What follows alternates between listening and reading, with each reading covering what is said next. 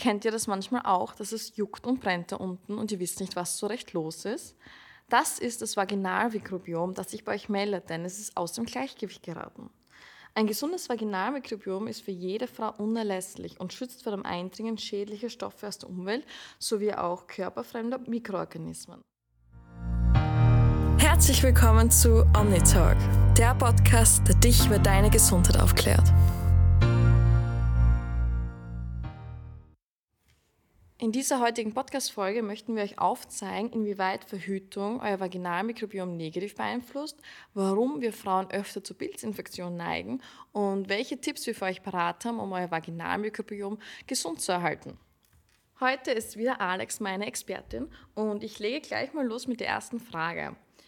Was ist eigentlich das Vaginalmikrobiom bzw. die Vaginalflora?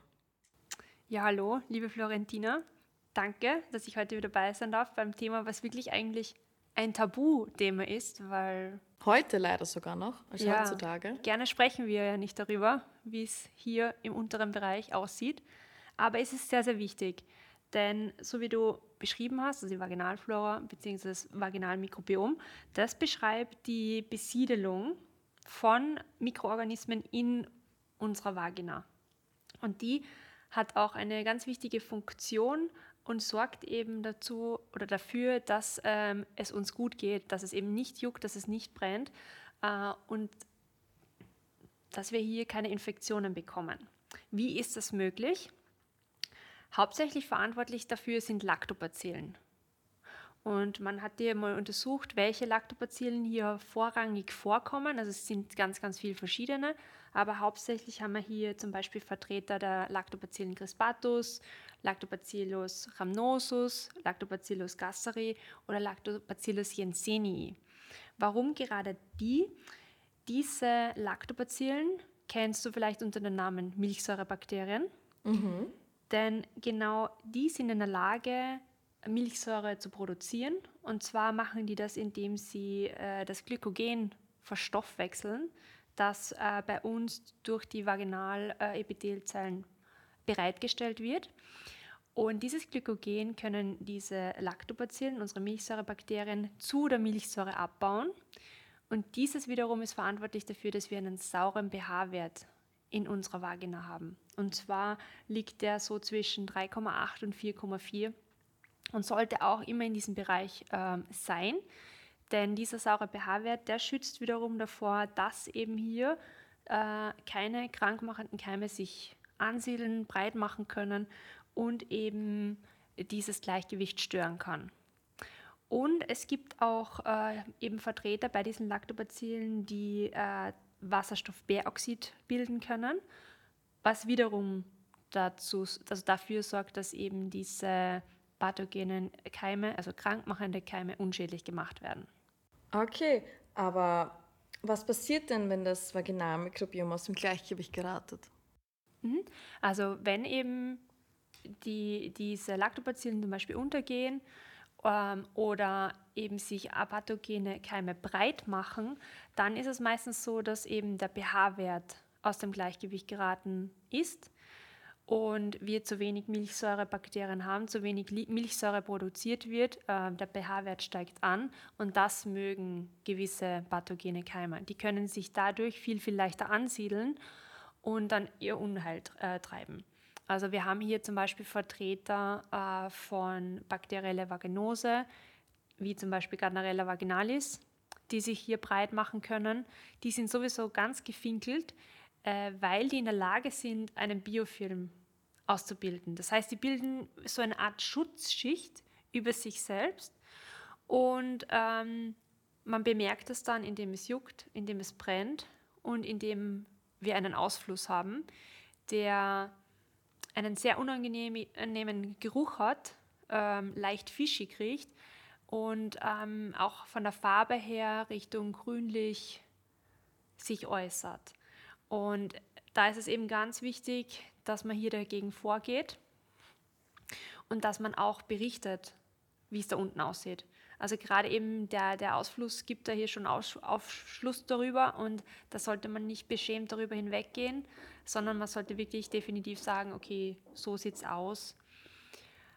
Dann gibt es noch Vertreter zum Beispiel von den Hefepilzen. Da ist zum Beispiel Candida albicans sehr bekannt, klassischer Vaginalpilz, äh, der eben auch sein Unheil treiben kann. Äh, wie macht sich das bemerkbar? Es ist auch ein Jucken, es brennt und wir haben ebenfalls einen Ausfluss. Und der unterscheidet sich aber jetzt im Vergleich zur bakteriellen Vaginose so, dass der weiß ist und sehr bröckelig. Erinnert teilweise an Frischkäse. Entschuldigung, wenn ich jetzt dieses Bild in die äh, Köpfe hier zaubere. Nein, also doch jeder wissen, wie das ausschaut. Das ist wichtig. Ja, genau, das ist eben wichtig. Und ähm, was es ebenfalls noch zum Beispiel für äh, Erreger gibt, ist E. coli. E. coli ist ganz klassisch, ganz klassisch, kennen wir eben bei Blasenentzündungen, den wir uns eben sehr, sehr häufig aus dem Darm holen und ähm, dann eben zu den lästigen Blasenentzündungen. Also was lernen wir daraus? Beobachtet euren Ausfluss. Das sagt viel über eure Vaginalgesundheit aus. Ganz genau. Also ein Ausfluss sagt schon viel darüber hinaus.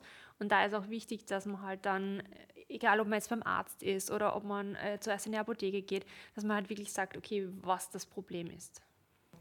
Aber was, was könnten hier Gründe sein, dass meine Vagina aus dem Gleichgewicht, also mein Vaginalmikrobiom aus dem Gleichgewicht geratet? Die Gründe können hier sehr, sehr vielfältig sein. Also äh, allen voran kann zum Beispiel äh, Medikamente das Ungleichgewicht begünstigen, allen voran zum Beispiel Antibiotika. Der Klassiker. Der Klassiker. Also viele Frauen, ähm, die kennen das, wenn sie ein Antibiotikum verschrieben bekommen, äh, können sie im Prinzip gleich die, äh, das Antipilzmittel ebenfalls mit nach Hause nehmen, weil das zweite Problem ist, was sie dann bekommen, sobald sie Antibiotika einnehmen.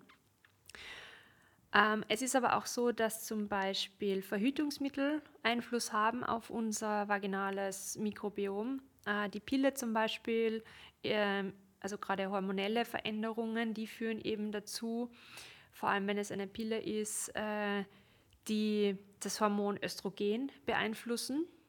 Das Östrogen sorgt eben dazu, dafür, dass wir ähm, genügend Glykogen haben und wie wir vorher gerade gehört haben, das Glykogen ist quasi die Vorstufe von unserer Milchsäure.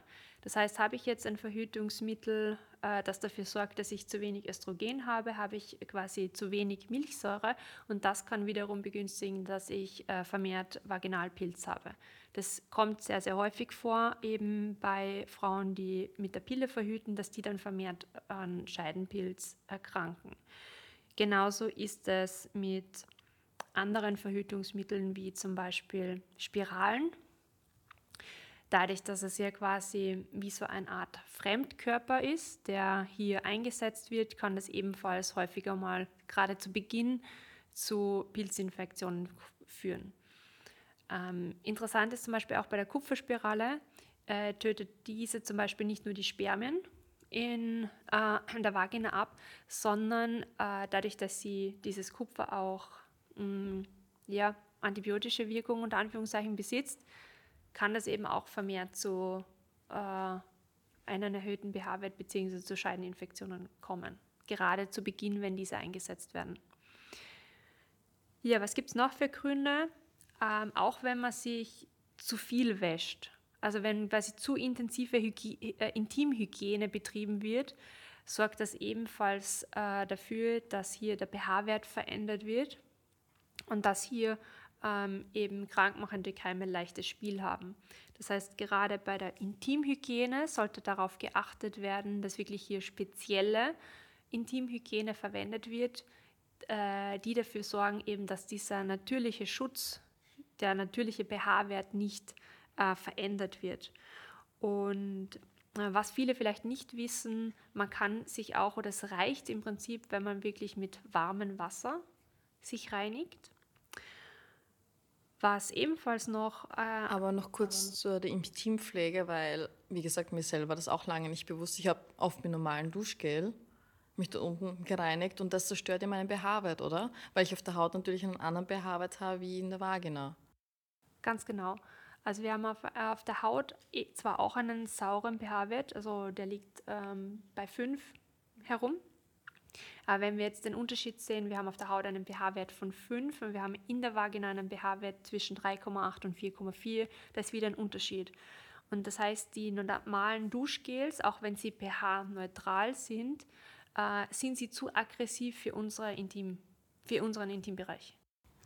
Ich habe auch gehört, ähm, dass unsere Unterwäsche unsere Vagina auch beeinflussen kann, also sozusagen mm, unseren Bakterienhaushalt. Ja, also äh, das liegt daran, gerade wenn es sich um synthetische Stoffe handelt, äh, die nicht sehr atmungsaktiv sind, das begünstigt halt einfach diese feucht-warme Umgebung. Und das mögen zum Beispiel sehr gerne die Pilze. Und äh, das kann halt ebenfalls das Ganze begünstigen, dass hier halt Erkrankungen eher dann äh, zustande kommen. Das heißt, man sollte bei der Wahl der Unterwäsche darauf achten, äh, dass sie gut atmungsaktiv sind, äh, zum Beispiel Baumwolle. Natürlich, man stellt sich jetzt vor, äh, die schönen, hübschen Baumwollunterhosen und gerade wenn man junge Frau ist, möchte man natürlich auch attraktiv sein. Und es gibt aber mittlerweile wirklich schon sehr, sehr schöne Unterwäsche, die auch sehr gut atmungsaktiv ist, wo wirklich darauf auch geachtet werden kann.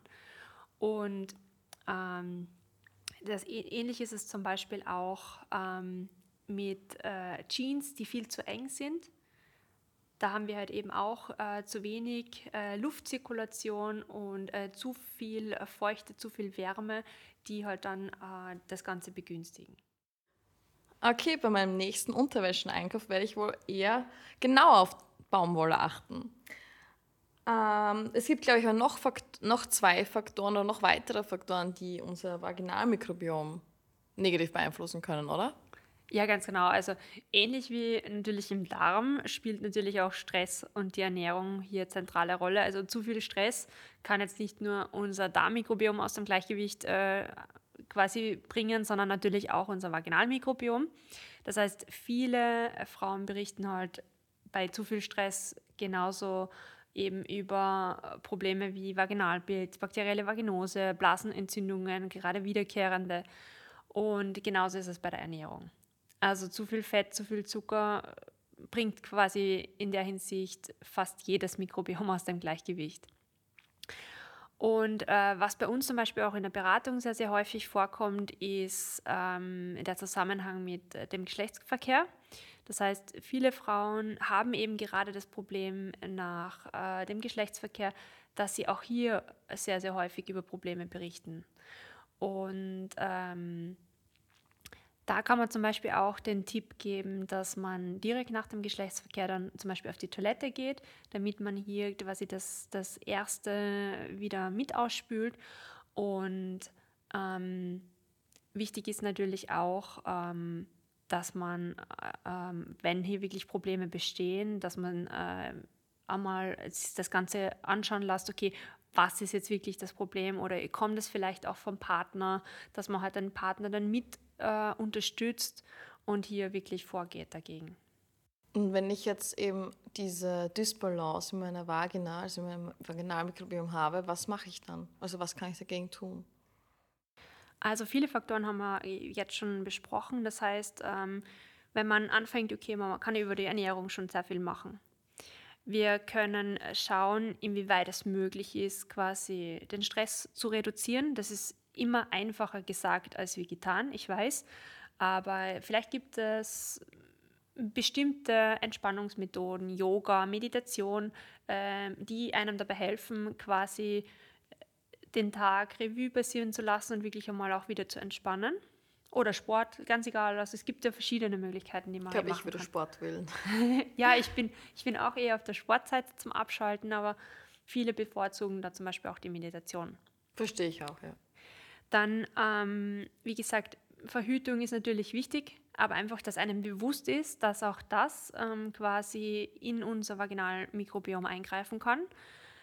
Und ähm, wie wir besprochen haben, auch bei der Wäsche können wir ähm, quasi schon einmal unser Vaginalmikrobiom unterstützen. Und genauso ist es bei der Intimhygiene. Und was man natürlich auch immer machen kann, wo halt in letzter Zeit vor allem auch äh, die Forschung ähm, sehr viel weitergekommen ist, gerade äh, was äh, zum Beispiel die Mikrobiomforschung anbelangt, ist, dass es mittlerweile sehr, sehr gute Multispezies-Probiotika auf dem Markt gibt. Also wichtige äh, Produkte, die Milchsäurebakterien enthalten, die man oral einnehmen kann und somit eben das Vaginalmikrobiom unterstützen. Redest du jetzt da von Probiotika? Ganz genau. Und wie kann das aber sein, dass ich Probiotika oral einnehme und diese dann da unten ankommen? Das kann ich mir irgendwie bildlich nicht ganz vorstellen. Mhm. Das, ist, das ist auch wirklich eine sehr, sehr gute Frage, weil äh, man fragt sich, wie haben jetzt die Bakterien Anavi eingebaut? Wie kommen die jetzt Google Maps. durch den Darm in das Vaginalmikrobiom? Aber es ist tatsächlich so, dass das unser natürlicher Besiedelungsweg ist. Das heißt, wenn man sich das jetzt bildlich vorstellt, ist es so, rein anatomisch gesehen, dass natürlich unser Darmausgang und unser Vaginaleingang sehr eng beieinander liegen. Ja? Ja. Und ähm, diese zwei quasi verbunden sind in Form einer Schleimstraße. Das heißt, wenn ich jetzt die Bakterien oral einnehme, wandern die natürlich durch den Darm und über den Darm, über diese Schleimstraße, gelangen sie dann in die Vaginalflora. Also eigentlich in, unsere Vagina, in unsere Vagina und werden zu unserer Vaginalflora. Woher wissen die jetzt, dass sie in die Vagina müssen? Und das äh, ist so, dass die wissen oder beziehungsweise die kennen ihren Lebensraum. Man bezeichnet das auch als Habitat. Das heißt, die wissen ganz genau, okay, ich muss in die Vagina. Und wir haben in unserem Darm auch ein Reservoir an unseren Lactobacillen, die quasi immer wieder dann äh, die Lactobacillen in der Vagina nachfüllen. Und deswegen, wenn ich jetzt, wie gesagt, ein Probiotikum oral einnehme, sorgt das dafür, dass eben dieses Reservoir im Darm immer wieder nachbefüllt wird und so immer wieder gute Lactobacillen in meine Vagina gelangen können. Und wenn du dir jetzt überlegst, mhm. wir haben vorher über die Blasenentzündung gesprochen. Ja, genau. Und ein Vertreter, der halt hier die Blasenentzündung machen kann, ist E. coli. E. Escherichia coli, ganz genau. Und der kommt ebenfalls aus dem Darm. Ah. Das heißt, wenn ich zum Beispiel jetzt. Aber wandert der in meine Vagina oder in meine Blase? Das ist ja, das sind zwei verschiedene Löcher, oder?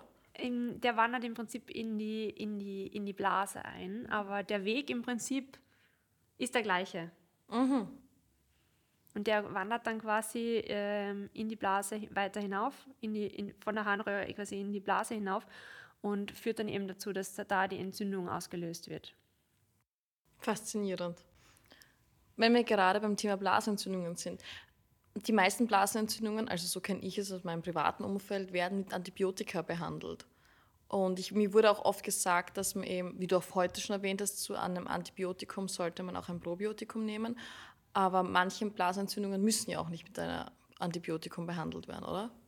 Ganz genau. Also das entscheidet dann grundsätzlich der Arzt, inwieweit hier fortgeschritten die Blasenentzündung genau, ist. Genau, ob jetzt wirklich, ob ich jetzt ein Antibiotikum brauche oder sehr, sehr viele ähm, Gynäkologen zum Beispiel, die setzen dann auch schon hier Probiotika, also wirklich hochwirksame Multispezies-Probiotika ein, wie zum Beispiel auch das Omnibiotik Flora Plus weil hier habe ich vor allem jene Milchsäurebakterien enthalten, die ähm, nachweislich eben in der Vagina vorhanden sind. Und man bekämpft halt da die, die Ursache und nicht nur das Symptom. Denn wir haben heute schon darüber gesprochen, wenn ich natürlich zu wenig Milchsäurebakterien habe, also zu wenig Lactobacillen, die hier quasi den pH-Wert aufrechterhalten können, dann kann es eben dazu kommen oder dann beziehungsweise haben äh, krankmachende Keime wie zum Beispiel E. coli, Escherichia coli, leichtes Spiel und können dann eben immer wieder auch ähm, zu diesen Problemen kommen. Das heißt, wichtig ist, gerade auch wenn ich wiederkehrende Blasenentzündungen habe, dass ich nicht nur äh, meine Vagina unterstütze mit wertvollen Milchsäurebakterien, sondern eben auch äh, den Darm mit unterstütze denn, ähm, wie wir vorher schon gesagt haben, viele der ähm, E. coli-Bakterien, die kommen aus dem Darm. Und somit kann man dann wirklich diesen Teufelskreis durchbrechen Und ähm, was sich sehr, sehr bewährt hat, zum Beispiel, wenn ich da an diesen wiederkehrenden Blasenentzündungen leide, dass ich zum Beispiel die probiotische Unterstützung einmal für drei Monate oder sechs Monate durchgehend mache und dann immer für eine Woche pro Monat einmal täglich ähm, gute Milchsäurebakterien zuführe und somit das Depot immer wieder auffülle in meinem Darm. Und was man aber auch noch erwähnen muss, zum Beispiel, äh, weil wir vorher über die bakterielle Vaginose auch gesprochen haben, wo zum Beispiel Gardnerella vaginalis ähm, ein häufiger Vertreter davon ist, der, der diese Beschwerden hervorruft. Da werden auch viel oder häufig Antibiotika verschrieben.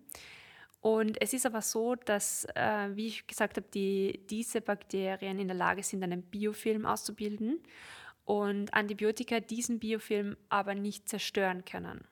Das heißt, ich bekomme jetzt ein Antibiotikum ähm, und also gegen die bakterielle Vaginose. Und es kann dann passieren, äh, dass eben nach sechs Monaten ich wieder bakterielle Vaginose habe, weil eben dieser Biofilm nicht zerstört worden ist und ähm, sich der ganze Teufelskreis quasi wieder von vorne beginnt. Und das Einzige, was man halt da machen kann, beziehungsweise was halt wirklich sinnvoll ist, dass ich ähm, den pH-Wert äh, quasi wieder ins Lot bringe und dass ich hier gute Milchsäurebakterien zuführe. Da gibt es auch schon eine sehr, sehr gute Studienlage, die halt eben zeigt, dass man hier zum Antibiotikum mit Multispezies-Probiotika ähm, die bakterielle Vaginose sehr, sehr gut bekämpfen kann. Okay, Alex, wieder mal sehr ausführlich und auch spannend erklärt. Danke dir dafür. Wie gesagt, Schämt euch nicht, über dieses Thema zu reden. Es ist ein wichtiges Thema, es betrifft uns alle. Ich glaube, jede Frau leidet im Schnitt einmal im Leben an einem Scheidenpilz, an einer bakteriellen Vaginose, Blasenentzündungen sowieso. Ich glaube, das hat jeder bereits schon mal durchgemacht.